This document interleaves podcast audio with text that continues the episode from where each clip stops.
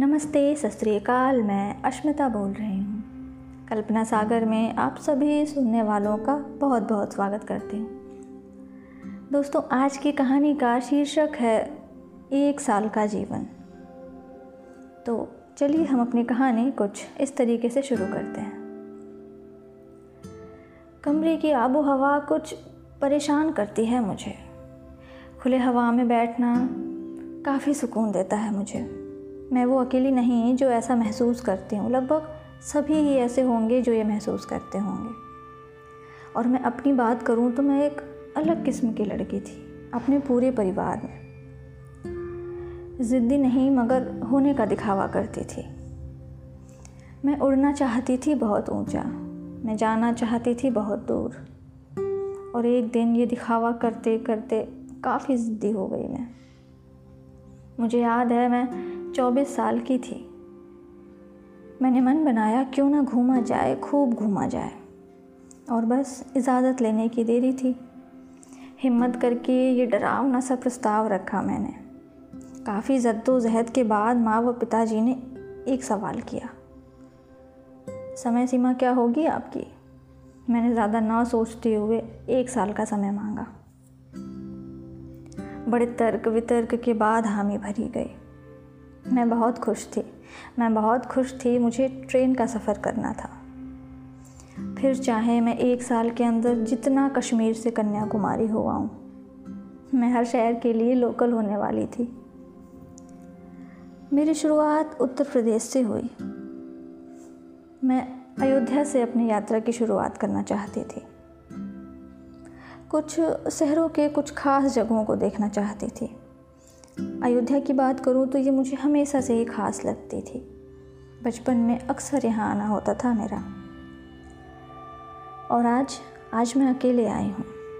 मुझे सबसे ज़्यादा खास ये सरयू का घाट लगता है। यहाँ पर उगते सूरज के साथ कुछ ज़्यादा ही पल बिताए मैंने। यहाँ पर गूंजने वाली ध्वनि में एक अलग ही ऊर्जा थी। वो शंखनाद वो मंत्रों के उच्चारण से वातावरण का अध्यात्म में खो जाना परम शांति का अनुभव कराता था। मैं यहाँ से कुछ ही पल में निकलने वाली थी। मगर मुझे विश्वास था, ये पल मेरे जहन में हमेशा रहने वाले हैं। यही तो चाहिए था मुझे। कुछ ऐसे ही अनुभव भारत के कोने कोने से बटोरना चाहती थी मैं। वहाँ से मैं मथुरा गई। और मुझे याद है अपनी पूरी यात्रा में सबसे ज़्यादा समय मैंने यहाँ बिताया। मानो मैं यहीं बसने आई हूँ। मैंने महसूस किया कि आध्यात्म एक ऐसी चीज़ है जो अमन, शांति, अपनापन, करुणा, ऐसे कई भाव जो हमारी आत्मा को पवित्र करते हैं, हमें सिखाती है। क्षण मात्र के लिए भी दूषित ख्याल का मन में न आना ही आध्यात्म की अनुभूति होती है। अध्यात्म के सागर में डुबकी लगाने के बाद मैं किनारों पर लगे कचरों से मोती बटोरने का प्रयास करने लगी। आसान भाषा में कहूँ तो मैं सामाजिक प्राणियों से मिलना चाहती थी, उनसे बात करना चाहती थी। उनके अंदर के अहंकार, ईर्ष्या, क्रोध के व्यवहार से हटकर उनके साफ़ सुथरे व्यक्तित्व से बात करना चाहती थी। उनकी सोचने का नज़रिया जानना चाहती थी। उनकी तकलीफ़ें बांटना चाहती थी। खुद की वजह से उन्हें अच्छा महसूस कराना चाहती थी। उनकी मदद करना चाहती थी। मैं कोई बहुत बड़ी या यूँ कहूँ आर्थिक रूप से मज़बूत नहीं थी। मगर मैं अपने अर्थ से ज़्यादा अपने धर्म का इस्तेमाल करना चाहती थी। आगे बढ़ने से पहले मैं यहाँ पर धर्म का अर्थात बताना चाहती हूँ।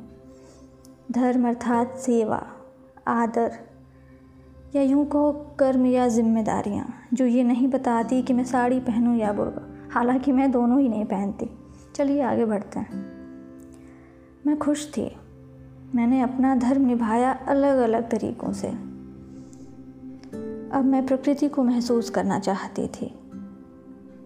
इसके लिए मुझे कश्मीर, महाराष्ट्र, भोपाल, दक्षिण भारत सबसे सही लगते थे। हाँ किताबों में कुछ खूबसूरत सी भौगोलिक स्थिति देखी थी मैंने। और मैं यूँ अगर सारे अनुभव साझा करूँ तो न जाने कितने ही सुबह और शाम लग जाएँगे। मगर कुछ खास कहूँ तो मैं ब्रह्मांड की सबसे खूबसूरत और सबसे भयावह चीज़ को महसूस करने वाली थी। मेरा मानना है, वो प्रकृति है जो पूरे ब्रह्मांड में सबसे ज़्यादा खूबसूरत और सबसे ज़्यादा डरावनी है। क्योंकि ये पालक है, पोषक है और प्रलय का भी व्यवहार रखती है। मुझे दोनों रूप देखने में कोई आपत्ति नहीं थी। मैं कुछ देर के लिए सोची कि अगर प्रकृति नहीं होती तो कवि अलंकार कैसे लिखता? किसकी उपमा देता वो अपनी कविताओं में? गीतकारों के गीतों में ये उपमा अलंकार, इसका साफ़ सुथरा उदाहरण दिखता है। मुझे कुछ गाने के बोल याद आ गए। मानो जैसे कुछ गाने हैं जो प्रकृति को बताते हैं, जिनमें प्रकृति का उदाहरण साफ़ साफ़ झलकता है। जैसे जीवन से भरी तेरी आँखें मजबूर करें जीने के लिए।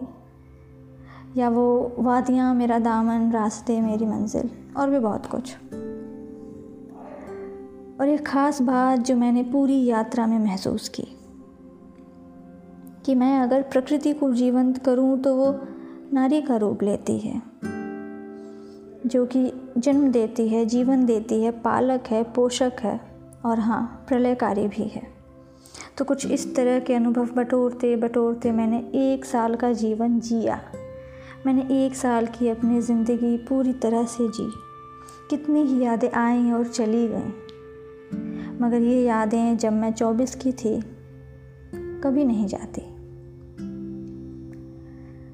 तो दोस्तों, कुछ इस तरह से अंत होता है इस कहानी का। चलते चलते मैं ये कहना चाहूँगी कि आप अपने जीवन के हर पल को जीने की कोशिश कीजिए, उसे निकालिए मत। आपके जीवन का हर एक पल बहुत ही ज़्यादा अद्भुत और कीमती है। आप उसे जीने की कोशिश कीजिए। तो चलिए, आप स्वस्थ रहें, मुस्कुराते रहें। अगली कहानी में फिर से मिलते हैं। तब तक के लिए नमस्ते, सत